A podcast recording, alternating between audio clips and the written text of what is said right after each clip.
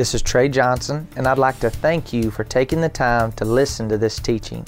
I pray that it empowers you, encourages you, and motivates you to know God and to be who He's created you to be. I'm excited about what God has us uh, talking about tonight. And so you can see on your notes there the title of tonight's teaching is Triumph is Coming. And of course, we know, and we'll get through this in the teaching here, but faith is always now. And so triumph is not only coming, but triumph is now.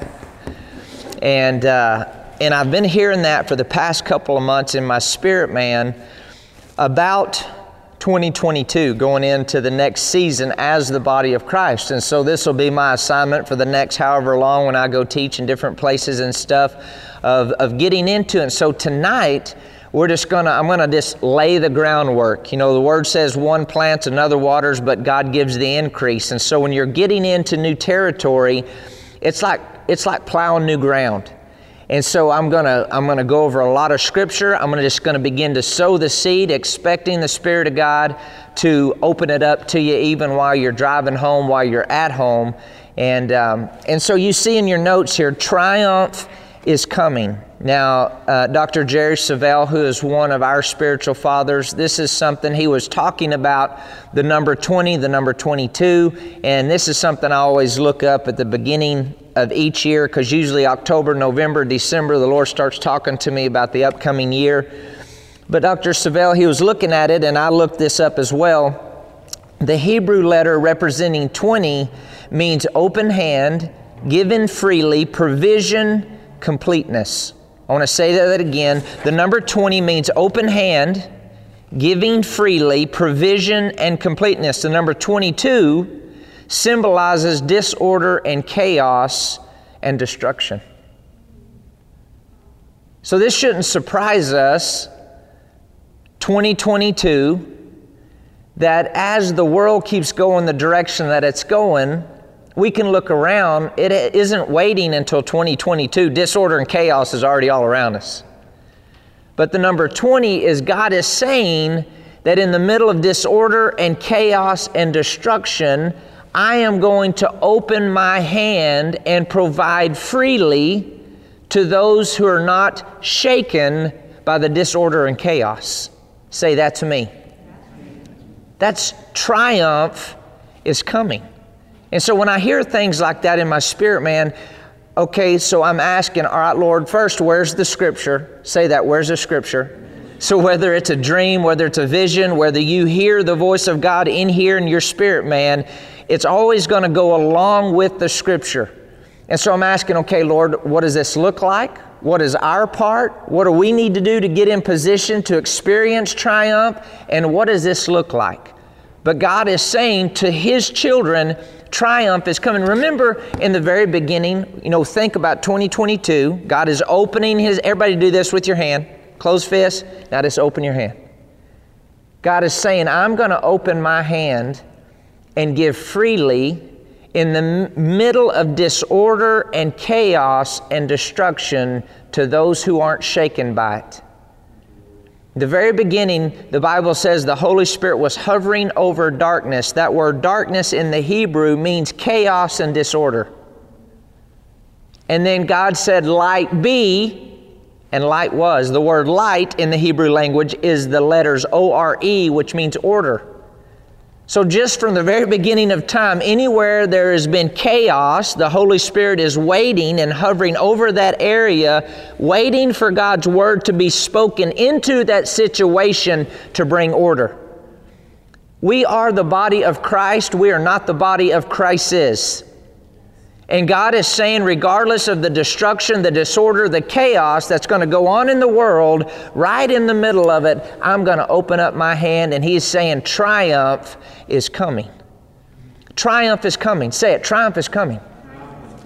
And so we've got to begin to let our mind go there. Okay, what does this look like for me? You know, in, in Romans chapter 10, this is it's uh, the famous chapter in Romans where he talks about salvation and we believe in our heart and we declare with our mouth that Jesus is our Lord. And it goes on, all who call upon the name of Jesus shall be saved. But if you keep reading, he says, now, how can a person believe unless they hear? And how can a person hear unless a preacher is sent? And so, anytime that God is going to do something new to the body of Christ and the family of God upon the earth, He finds men and women of God who are willing to hear and declare to His people for the people's faith to rise up and experience what is on God's heart. And God is saying, triumph is coming. So that's what I'm, I'm going to spend the tonight, this session of just laying a foundation, sowing seed. Triumph is coming because we got to start renewing our mind to the truth of what God is saying the season we're in as the body of Christ, as His kids. Now, this helped me when I gave my life to the Lord because as a young man, my dad said something that was what was going to happen. I mean, I can't even tell you. I, I, got to laughing at myself the other day, and maybe you did this too, because I remember I would, you know, just being a boy, and I would do something, and he'd say, "When I get home, when we get home, I'm gonna whoop your tail." And I, on the way home, I was just thinking, "Oh, I hope my dad forgets." I hope he forgets. You know, not one time, not one time did he ever forget. Not one time. And he wouldn't say anything, and I would just try to be so nice and try to, oh, dad, you know, talk him out of it and everything, you know. And not one time did he forget. But what it was doing is if my earthly father said something, he was going to do what he said. And that helped me, and it still helps me to this day. When my Heavenly Father says something, I don't have a hard time believing Him because my earthly Father would do what He said. And so we want to be this way with one another. We want to be this way in our life. And so when God is saying triumph is coming, how does faith come? Romans 10 17, faith comes by hearing, hearing by the Word of God. How does faith come? Hearing, hearing, and hearing, and hearing, and hearing by the Word of God. And so we've got to hear something new to experience something new. So faith is not only hearing, but faith is also doing. So when we hear triumph is coming, what does that look like in your business? What does it look like in your family? What does it look like in your finances? What does it look like in your physical body? And God is saying, in the middle of disorder and chaos, I'm going to open my hand freely to those who aren't shaken by the disorder and chaos, letting us know that it's going to take focus on our part, focus on Him, focus on being obedient to what He's telling us to do, and not being distracted by the disorder and chaos. Say focus. Now, expectation is a huge part of faith. I can always tell when I'm in faith, any person can always tell when we're in faith is because there's going to be expectation. Say it, expectation. Expectation, when you look at that word, it, it, paints the picture of a little kid out on the curb with their head peeking around the corner, waiting for grandma and grandpa to come an expectation. Am I expecting triumph in every area of my life? Say, triumph is coming. Expectation. Look at some of these scriptures on expectation. Psalm 62, verses 5 and 6. And he says, My soul waits only upon God, silently submit to him, for my hope and expectation are from him. He only is my rock and my salvation. He is my defense, my fortress, and I shall not be moved. What are you expecting? Say it expectation. My expectation comes from Him. How, how do we develop our expectation in anything? Our expectation comes from what we spend the most time with. And God is saying, this is the psalmist David right here, and he's writing this down. He's saying, I've spent enough time with God that my expectation is coming from Him, that He is speaking to my heart, and I'm believing what He's saying, and He's my God, and He's my fortress, and He's my rock, and I'm not going to be moved because I'm expecting Him to do what He said He would do. What are you expecting? Starting today, starting tonight, we're going to start expecting triumph in every area of our life.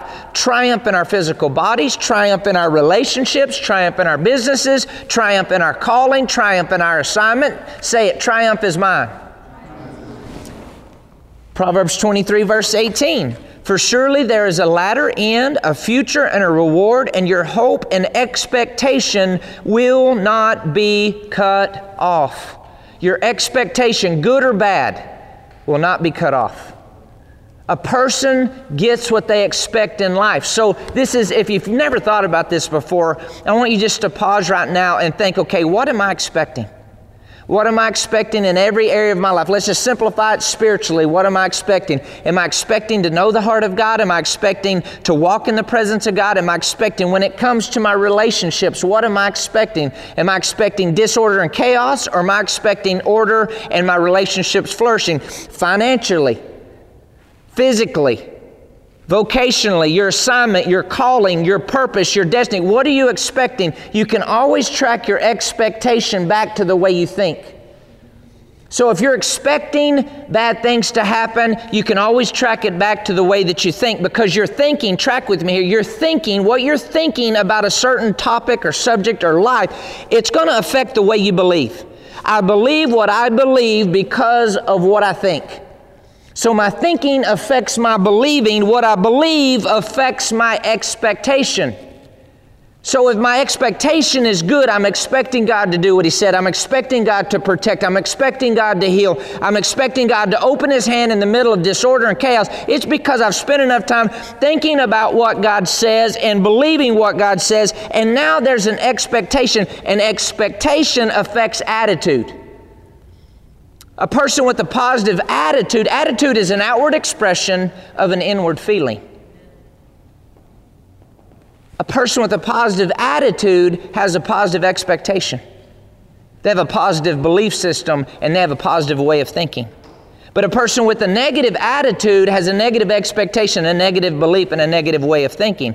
Now, we're all a work in progress. So, if I want to change my attitude, I've always got to reverse it back to the way that I think. So, just we're not teaching this tonight, but I want you to write this down if you're taking note. My thinking affects what I believe. What I believe affects what I expect. So, if I want to change my expectation, I've got to change what I believe. My expectation affects my attitude. My attitude, good attitude, bad attitude, negative attitude, positive attitude, I can always track it back to my thinking. My attitude affects my action. So if I have a negative attitude, I'm going to act in a negative way. If I have a positive attitude, I'm going to act in a positive way. So my attitude affects my action. My actions develop my, my habits. So now, because my thinking is right, my believing's right, my expectations right, my attitude's right, my actions are right, now I'm going to start to have positive attitudes, uh, positive habits. And if I have positive habits, my habits develop my character. And my character affects my destiny. Now, I can't change my destiny overnight as far as where I'm headed, but I can change the way that I think, which will eventually change where I'm headed. But if I don't change the way I think, I will not change the direction my life is going. So track with me again. I'm just going to repeat it so you can write it down. My thinking affects my believing. My believing affects my expectation. My expectation affects my attitude. My attitude affects my actions. My actions develop my habits. My habits affect my character. My character affects my destiny. So if I'm wanting to change, it always starts with the way that I think. So if I'm going to expect and have the attitude of triumph, and uh, triumph is not only coming, triumph is mine, in every area of my life, I've got to start thinking triumphantly. What are you expecting? Say it, triumph. I'm expecting triumph. There's nothing that is impossible with the God that we serve. But we're, we've got to be doers of God's word and not just hearers only. Amen. Psalms 145. Verse 15 and 16, the eyes of all who wait for you, looking, watching, expecting, say it, expecting. You give them their food in due season, and you open your hand and satisfy every living thing with favor. You open your hand and satisfy every living thing with favor. In the Passion Translation, it says, When you open your hand, it's full of blessing. So God is wanting His people that no matter what is going on in this world, right in the middle of disorder and chaos, to expect Him to open His hand and satisfy us freely and fully with abundant blessing. When you look at this in the, in the Greek, you look at it in the Hebrew, it, it, it says unusual, extraordinary, supernatural blessing. Expect it. Look at your neighbor and say, expect it. Expect it. Look at your other neighbor and say, expect it. Now, now triumph is coming. Now, when, when God is saying that He opens His hand, God is not a tight fisted God. For God so loved the world that He did what? He gave. But it always takes faith to connect to anything that God promises us, right? Ephesians 3:20 it says, Now to him who, by consequence of the action of his power that is at work within us, is able to carry out his purpose and do superabundantly, far over, above all that we dare ask or think, infinitely beyond our highest prayers, desires, thoughts, hopes, or dreams. So I want us to think what are you praying about? Tonight, I want you to start praying about what does triumph look like in your life, your prayers, your desires. Do you have the desire? Every one of us, it's, it's built in us by God to have the desire to overcome. You know that? It is built in us by God to succeed, to want to succeed in life. We're made in the image and likeness of God, and there's nothing average about the God that we serve. There's nothing uh, low thinking about the God that we serve. So I've got to ask okay, what am I praying about? What are my desires? What am I thinking about? What am I dreaming about? God is saying triumph is coming, but in order for it to happen in my life, is it going to happen to everybody? The answer is no. Why is that? Does salvation happen to everybody? The answer is no. Why? Because they might hear about salvation, but they don't act on God's word when it, when it pertains to salvation. We're going to hear that God wants us to triumph, but then it's going to be up to us to act on what God's word says about triumph. Say it, triumph is mine. Now, now let's look at Colossians chapter 2, verse 15. And before we look at this, I, I want I want us to listen to the definition of triumph. This is a combination. I combine what Webster's dictionary says and I combine what the Hebrew and Greek, Greek have said. So, triumph means a procession celebrating the return of a victorious general and his army. I want you to think about that a procession celebrating the return of a victorious general and his army, the act or fact of being victorious, victory, success, achievement, exultation or joy over a victory, achievement, public spectacle or celebration. I want to read it again. A procession celebrating the return of a victorious general and his army. Who is our victorious general? Jesus. Jesus is our victorious general. Who's in the army of God? We are, right? Look, look at Colossians 2.15. Just listen right here. It's at, I don't even know what page it is on your notes, but I just I feel like we're supposed to read it right here. Having disarmed principalities, talking about Jesus being our victorious general. Having disarmed principalities and powers, he made a public spectacle of them, triumphing over them in it. Definition of triumph a procession celebrating the return of a victorious general or his army. So he's talking about, Paul is telling us to the church at Colossia, to you and I, he said, when Jesus died on the cross and he took all of our sins and he was buried, and when he went to hell, he disarmed all principalities, all powers, all rulers of the darkness of this world, all wickedness in heavenly places. He disarmed them. And he took the keys of death, hell, and the grave, and he rose up triumphantly. So when, see, Satan thought he had Jesus defeated. But victory and triumph was his, and God resurrected him, and Jesus made a public spectacle of Satan and every demonic power, and he rose up victorious, and he gave us the keys. He gave us the name of Jesus. He gave us the blood of Jesus. He gave us his spirit. He gave us his power. The same power that defeated Satan is the same power that is in and on you and I. And he says, That's the triumph. You have everything you need to triumph in every area of your life life. Our victorious general and his army. Say that's me. 2 Timothy chapter 2 verse 3 and 4 listen to this. You therefore must endure hardship as a good soldier of Jesus Christ. No one engaged in warfare entangles himself with the affairs of this life that he may please him who enlisted him as a soldier. Now, I want you to, to picture what Paul is saying to Timothy right here. You, therefore, must endure hardship as a good soldier of Jesus Christ. Now, at the NFR this past week, all 10 rounds, every night they would honor one of our, our veterans.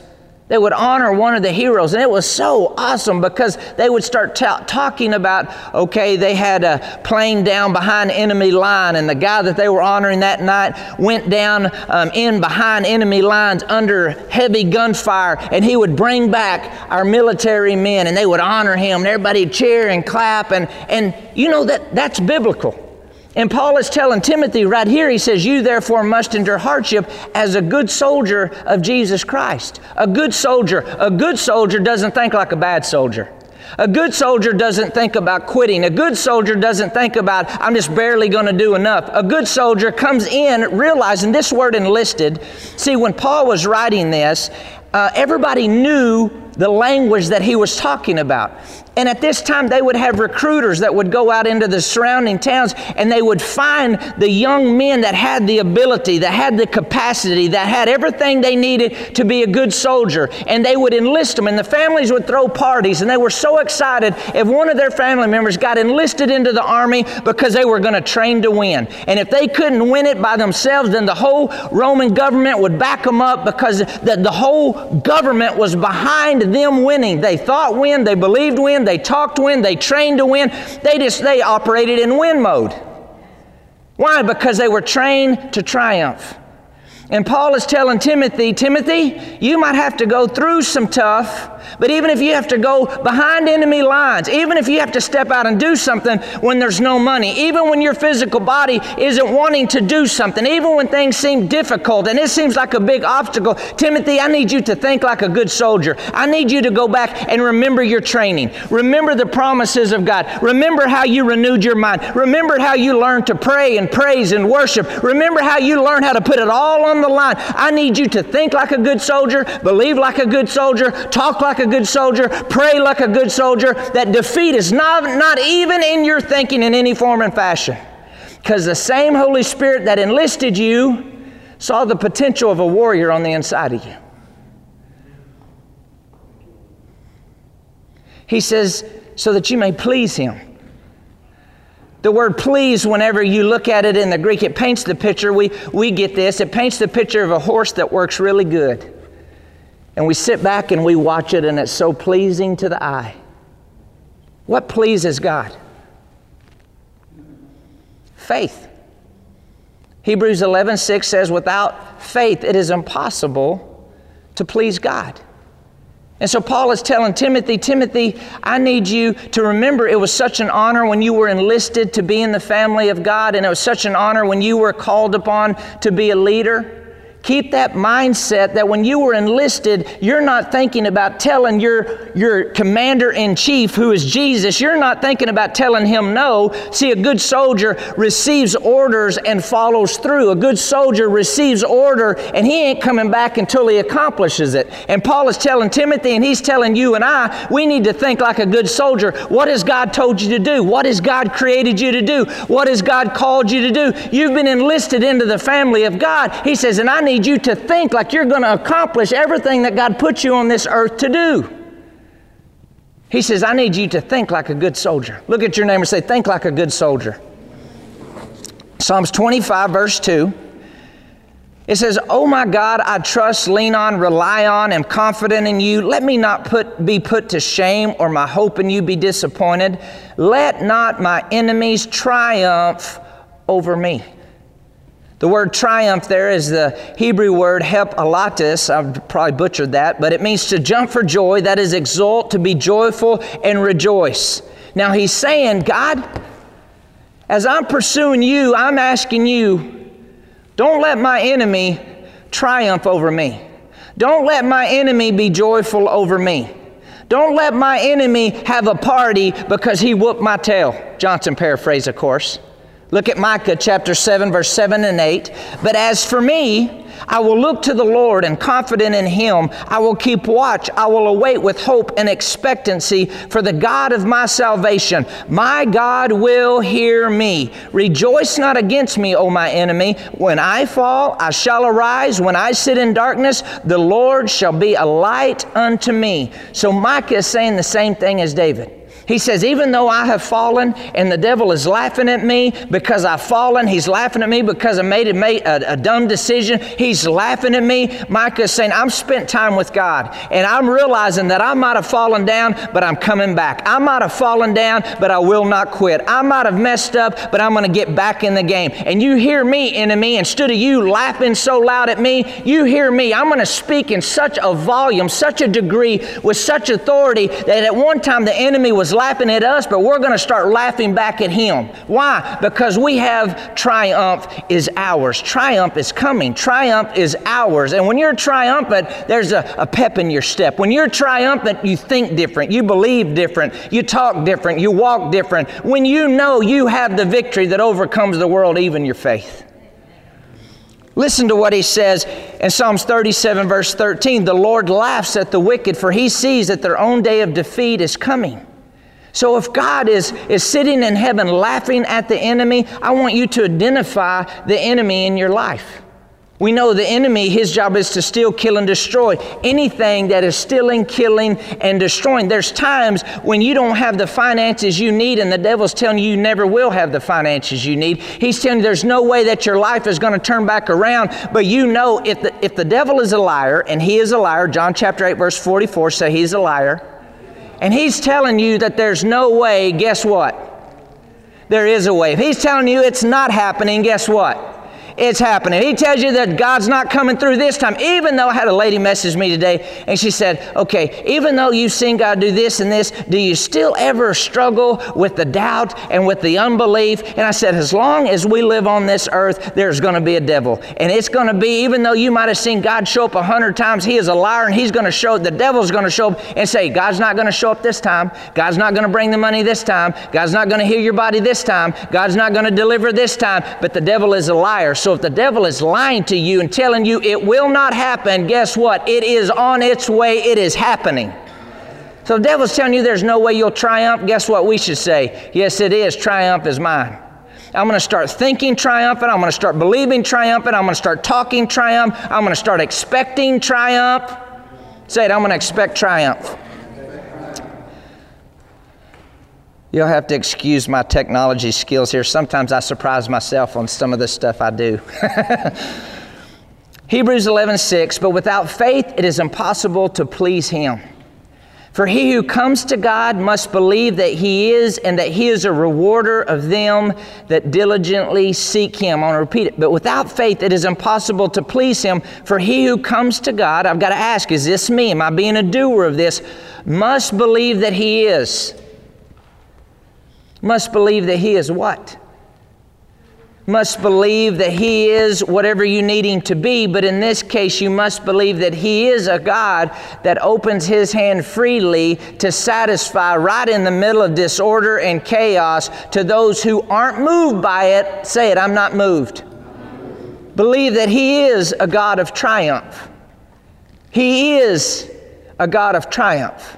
If He is a God of triumph and I am created in the image and likeness of God, then I am a child of God of triumph. If He is triumphant, I am triumphant. If He is victorious, I am victorious. If He is an achiever, I am an achiever. If He is going to make a public spectacle of the enemy, I'm going to make a public spectacle of the enemy. So in the Old Testament, David would say, God, you don't let the enemy laugh at me. You don't let the enemy triumph over me. In the New Testament, nowhere in the New Testament do you see God saying, I'm going to do something about the devil. Why? Because he already did something about the devil. When Jesus died on the cross, Jesus stripped them, disarmed all principalities and powers. Then he rose up and gave you and I his name, you and I his blood, you and I his word, you and I his power. He says, Now you go. You are victorious. Now begin to think victorious, believe victorious, talk victorious, act victorious victorious. Bring my will on earth just like it is in heaven. Do you think His will is triumph in heaven?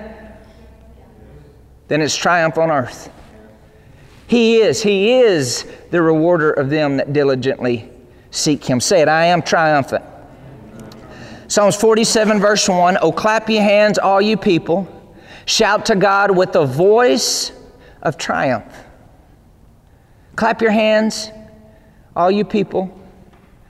Shout to God with a voice of triumph. Now, now this word triumph, rina, in, in the Hebrew, it's, it's properly a creaking or shrill sound that is a shout of joy, gladness, joy, proclamation, or of rejoicing. So, so what he's saying here is that when a person has the voice of triumph, I want you to think about this. If there's a voice of triumph, you're not trying to work triumph up. You, if there's a voice of triumph, then there is a thinking of triumph. There is a belief of triumph. There's an expectation of triumph. Out of the abundance of the heart, the mouth speaks. You get so full of triumph in here that when pressure comes on, triumph is going to come out here. And in order for me to see it out here, triumph has to start here, filling my heart here, releasing it here. Remember, the Holy Spirit is, is hovering over the disorder, the chaos, whatever. Physical chaos in your body the Holy Spirit is hovering and He's waiting for the word to come out of your mouth to speak triumph. There's, there's people watching right now that there's disorder and chaos in your stomach. There's, there's somebody watching right now that you have disorder and chaos in your heart. And right now I send the word of God forth into your body and I command the disorder to dissipate, the chaos to dissipate, and I release the healing anointing to flow freely into that person's body from the top of their head to the soles of their feet. And I call you healed and I call call you whole in Jesus' name. So, so clapping is a sign of victory, a voice of triumph. If there's a voice of triumph that lets me know I'm thinking triumph, I'm believing triumph, a voice of triumph is a voice, voice of faith. 2 Corinthians 4:13 Since we have the same spirit of faith according to what is written, I believed and therefore I spoke. We also believe and therefore speak. See, the voice of triumph is the voice of faith. Where do we get faith from what is written? Notice he says, the, I believe and I speak according to what is written. The voice of faith. Faith isn't begging, Faith isn't, I wonder what God's going to do. Faith is believing what God said and speaking what God said and doing what God said. And God is saying, triumph is coming. God is saying, I'm going to open my hand in the middle of disorder and chaos in whatever area of your life you'll believe me for. And, and He is going to open His hand. Say it, He's going to open His hand. Psalm 60, verse 8. Moab is my washpot. Over Edom I will cast my shoe. Philistia, shout in triumph because of me. Shout in triumph because of me. Shout in triumph. When you look at this word triumph, it's connected to victory, it's connected to achievement, it's connected to gladness, it's connected to joy. Why is joy so important in our relationship with God? Romans 15, verse 13 says, There's joy and peace whenever we truly believe. So, an indicator that I'm truly believing that God's going to show up is there's joy and peace. Why would God want us to keep our joy? Nehemiah 8:10 says, "The joy of the Lord is my strength." So if I don't have joy, then I don't have strength, and if I don't have strength, I don't have the strength to resist the devil. If I don't resist the devil, he doesn't flee. But if I keep my joy because I'm believing God, it's going to keep me strong, and when I resist the devil, he has to flee in Jesus name. So he wants us to be distracted by the disorder and chaos so it saps our joy, which saps our strength, which takes us away from our ability to stand our ground and to live a triumphant life. He says right here, shout in triumph because of me. Why, why could we shout in triumph because of God? Because we have the victory in Christ Jesus. We shout in triumph because we have the name that is above every name. We shout in triumph because the Word of God does not return to us void. We shout in triumph because God has assigned angels to our life and they are working on our behalf right now. When we truly believe we have what God says we have, there's joy, there's a triumphant mindset. We, we shout because of God because He is for us and not against us. If I truly believe that God is bigger than anything I'm facing, there's going to be joy. There's going to be a shout of victory. There's going to be a, a, an attitude of triumph. Say, triumph is mine. Let's keep going. Psalms 106, verse 47. He says, Save us, O Lord our God and gather us from among the Gentiles to give thanks to his holy name, to triumph in your praise. Exodus 15, verse 21. I told you we're going to read a lot of scripture today, just sowing the seed. And Miriam answered them, Sing to the Lord, for he has triumphed gloriously. The horse and its rider he has thrown into the sea. Now, this is after God had delivered the children of Israel from Egypt. The children of Israel were going to the promised land. God parts the Red Sea. God leads them through the Red Sea. Pharaoh and his men and his army come after the children of Israel. The children of Israel get to the other side. When they get to the other side, God releases the water, takes out the enemy, completely destroys the enemy. And so Miriam is leading a praise party on the other side. And she's saying right here in, in Exodus 15, for he has triumphed gloriously. He has triumphed gloriously. Now I want you to think about this. Hebrews 8 6 says that we have a better covenant built upon better promises. And that if God triumphed under the rule of Pharaoh, it doesn't matter what government we are under, our God will still triumph when we connect our faith to Him. He says triumph is coming in the middle of disorder and chaos. Triumph is mine. But what is it going to take to bring it from the unseen to the seen? What is it going to take from just hearing the Word of God to experiencing the Word of God? Hebrews chapter 4, verse 2. It says, For indeed the gospel was preached to us as well as to them, but the word which they heard did not profit them, not being mixed with faith in those who heard it. What are we hearing? Because it said they heard the same good news about God. They experienced the same goodness of God that you and I experienced, but they did not connect their faith to what they're hearing. We're hearing that in the middle of disorder and chaos, God is going to open up His hand and freely satisfy those who are not moved by the disorder and chaos. We are hearing that triumph is here that we have triumph. Whatever area of disorder, begin to declare triumph over it. Whatever area of chaos, begin to declare triumph over it. Begin to declare triumph over your finances, over your relationships, over your calling, over your destiny. Let's put some thought into it. Let's put some prayer into it. Wash over the water of the Word. Let this Word just roll over your heart and roll over your mind and ask, Holy Spirit, show me what triumph looks like for me.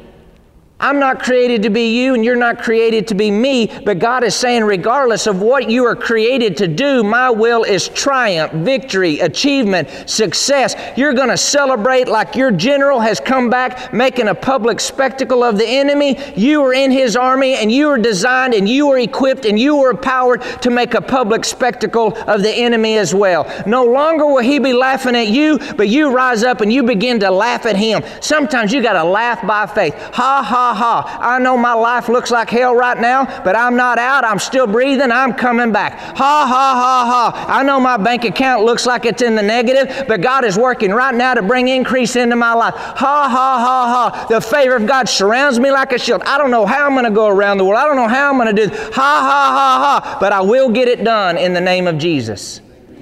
Are you with me? Triumph is mine. Say it. Triumph is mine. Now we're getting ready to, to, to wind it down here. Go with me to 2 Corinthians chapter 2, verses 14 and 15. This is on page uh, 5 of your notes, I believe. But remember, God disarmed. You can read, go back and read some of these scriptures on your own. That God disarmed the principalities and powers, the rulers of the darkness of this world, and He triumphed. He triumphed. He triumphed. And if He triumphed, we triumphed. Now listen to this 2 Corinthians 2 14 and 50. But thanks be to God who in Christ always leads us in defeat. No, that's not what it says. I was just seeing if you're paying attention. That's not what he says. It says, But thanks be to God who in Christ always leads us in triumph. Always leads us in triumph as trophies of Christ's victory, and through us spreads and makes evident the fragrance of the knowledge of God everywhere. For we are the sweet fragrance of Christ, which exhales unto God, discernible alike among those who are being saved and among those who are perishing. Because Jesus triumphed, you and I triumph. And he says right here that you and I, he's leading us into triumph, and we are trophies of Christ's victory. And through us, Say me. Through us, He spreads and makes evident the fragrance of the knowledge of God everywhere, for we are the sweet fragrance of Christ, which exhales unto God, discernible among the unsaved and the saved. But the sad thing is, and you know this just like I do, instead of us Christians being a sweet fragrance, a lot of times we've been more like a stinky odor. We've got to ask ourselves, what kind of fragrance? You know, when I think of odor and fragrance, I think of the bathroom. I mean, I'm no, sometimes I'm this simple. You know, sometimes you follow, you're waiting for the bathroom, and this person's in there a long time, you're thinking, oh, bless the Lord, you know, I really got to go here. So you go in, and there's not a good fragrance, there is a, an, an odor. And a lot of times when you walk into churches, there's an odor. There's an odor of defeat. There's an odor of lack.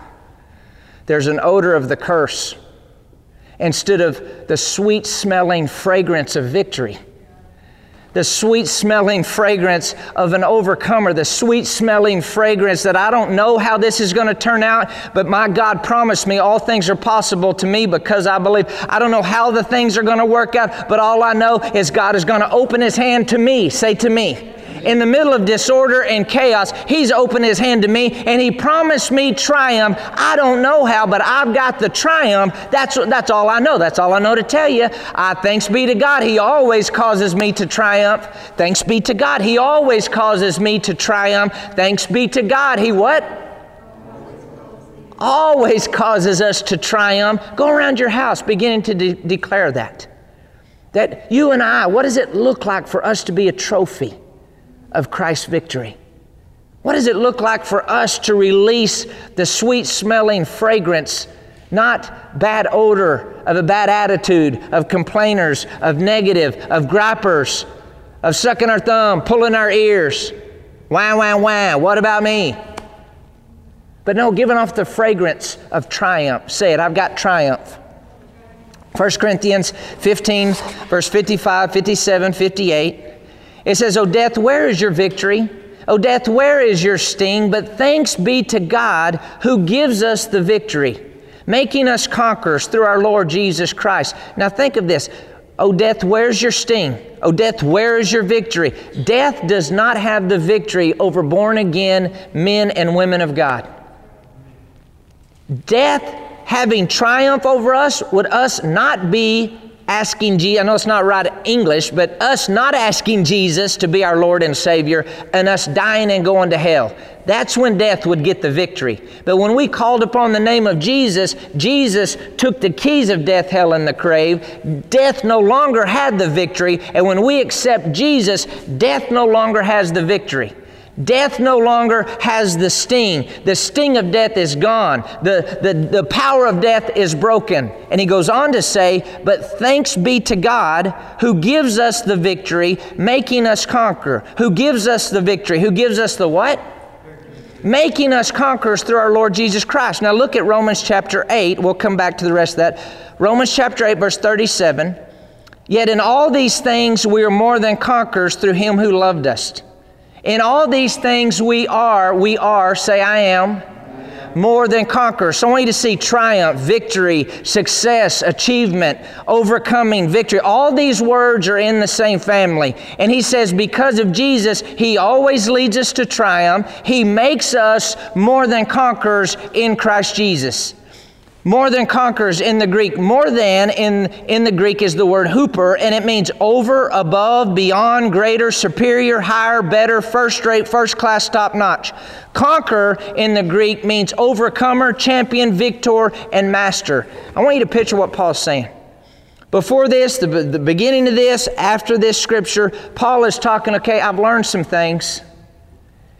He says, when my boat, this is Johnson paraphrase, when my boat was getting busted apart, and I was supposed to sink and die and not fulfill my assignment, I realized that nothing could separate me from the love of God. And I realize that I have the victory in Christ Jesus, and He always causes me to triumph in Christ Jesus, making me a top notch overcomer, making me a first rate overcomer, making me a champion, making me superior. This storm tried to take me out, but it can't take me out because I'm not done with my assignment. He said, I've learned some things. I'm top notch, I'm first rate, I'm superior, I'm an overcomer, I'm a master, I'm a victor I'm a champion. He says, and I realize that I don't care what anybody else says, nothing can separate me from that. That is the way that God sees me as a champion. God sees me as victorious. God sees me as triumphant. That's the way God sees me. He says, when I was beaten and left for dead, I realized I'm more than a conqueror. In Christ Jesus, I'm superior to dying. I'm superior. I will fulfill my assignment. I will fulfill my calling. I will do everything God has called and created me to do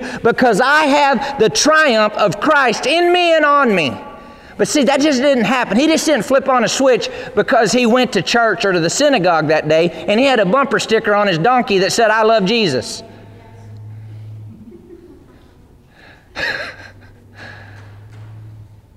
no, no, he had spent enough time realizing this is the way that God sees me.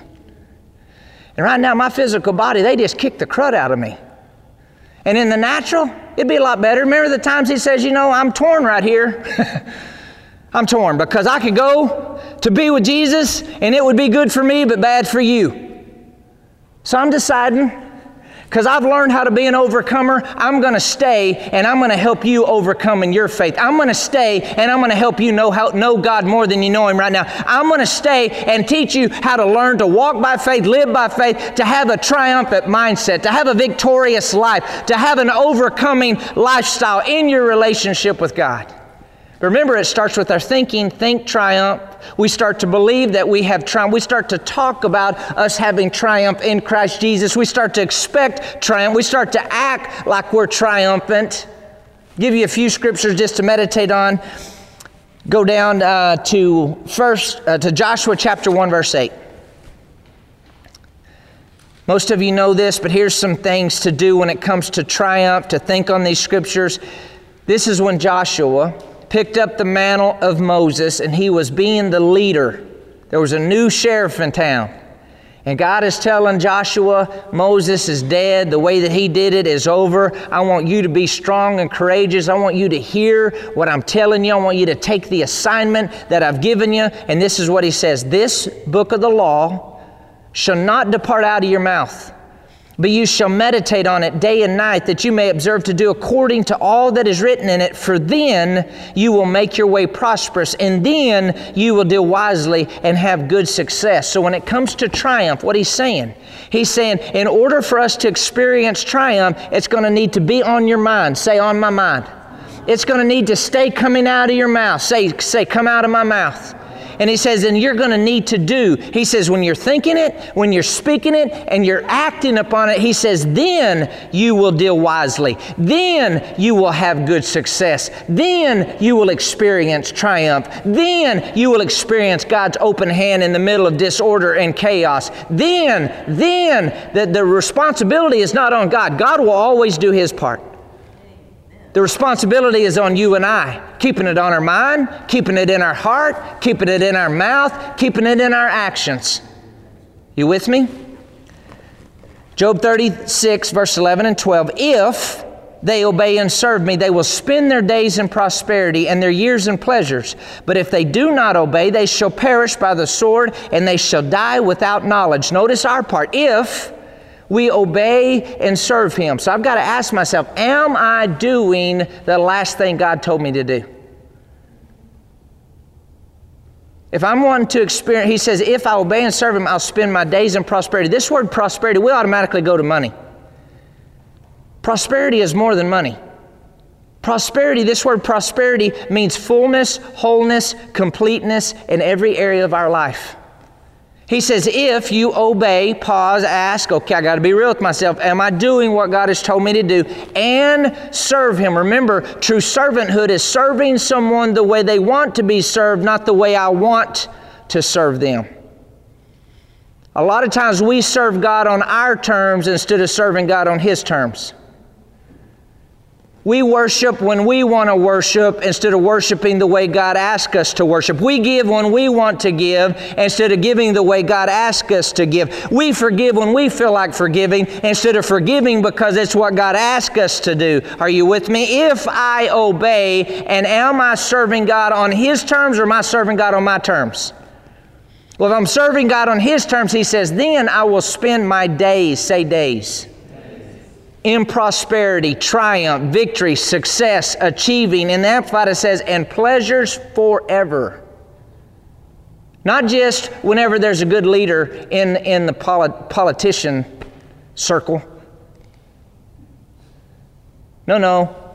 Regardless of where we're at, what we're going through, nothing changes the promises of God. One more and we're done. Psalms 35, 27. So we're seeing our plan of action. What, what does God want us to do? do? What does God want us to know? That triumph is ours. What does God want us to do? He wants us to be renewing our mind to this. He wants us to be believing it. He wants us to be expecting it. He wants us to be declaring it. Psalms 35, verse 27 Let those who favor my righteous cause and have pleasure in my brightness shout for joy and be glad and say continually, Let the Lord be magnified who takes pleasure in the prosperity of his servant. Once again, this word prosperity is connected to triumph, success, achievement, wholeness, completeness. So I've got to back up. Let those who favor my righteous cause, do I favor God's righteous cause? What does that look like for you and I? Favoring God's righteous cause is us being in the process of knowing God, discovering our gifts, our strengths, our callings, our assignment, and using them for the glory of God. God's righteous cause is for people to know Him. So I've got to ask, okay, let those who favor my righteous cause, am I doing what I'm created to do for the glory of God? Keep going, and have pleasure in my uprightness. So not only am I doing what God has created me to do, but I'm taking pleasure in His uprightness. I'm living upright. I'm living a righteous life. I'm living out my relationship with God. I'm not doing this to get God to do something. I'm doing it because I love God. I'm doing it as an outflow of my relationship with God. And he goes on to say, Have pleasure, my brightness, shout for joy. Why are you shouting for joy? Because you got triumph. You're being glad. Why are you glad? Because you have triumph. Say continually, Let the Lord be magnified. Let the Lord be magnified who takes pleasure in the prosperity of us, his servants. And a lot of times when we hear that scripture, we focus on God prospering us. The prospering, that's God's responsibility. Our focus should be I'm going to prosper God. I'm going to I'm going to favor his righteous cause. I'm going to try, try to make God as rich as I possibly can. And he counts his wealth in people. When people take just one step closer to knowing God, maybe you don't even say anything, but just being around you, remember you're, you're exhaling the fragrance of God and they know there's something different about you. They know that there's joy, there's peace about you, there's something, there's something different about you. You focus on favoring God's righteous cause. You focus on being the best you, you can be, and God promises He will prosper. Why? Because you're His, you're His child. And He wants you to triumph. Say, He wants me to triumph. He wants me to triumph. Spend time thinking about what does that look like in your business? What does it look like? Triumph starts from the inside not on the outside. A lot of times we want to stay the same on the inside and everything change out here. Ain't happening.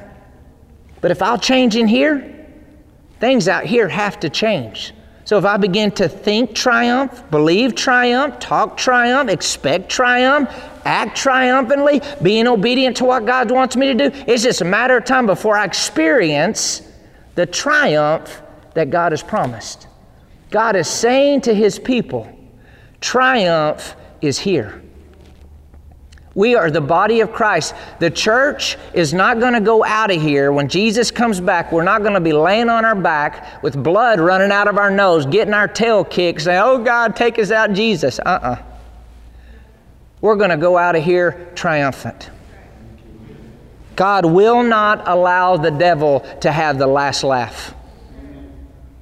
He's not going to do it. I want to pray over you. Father, I just love you so much, and I'm thankful for every person here. I'm thankful for your word.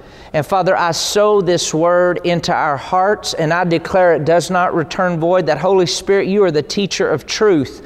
And that as we think on this and, and as we're sleeping and as we're waking up, that you're talking to us about triumph. You're talking to us about our victory in Christ Jesus. You're talking to us about what a, a conqueror looks like in our life. You're talking to us about the spirit of triumph, the spirit of faith, the spirit of success. Father, you're talking to us about, about your goodness, about your heart. And every area of our life. Father, the people that give tonight, I declare that they have a triumphant harvest. That, Father, whatever they give, it's given back to them. Good measure, pressed down, shaken together, running over. I declare triumph in their physical body. I declare triumph in their mind. I declare triumph in their relationships. I declare triumph in their businesses. I declare there's a spirit of triumph and victory upon your people, and you get all the honor and all the glory. In Jesus' name, amen.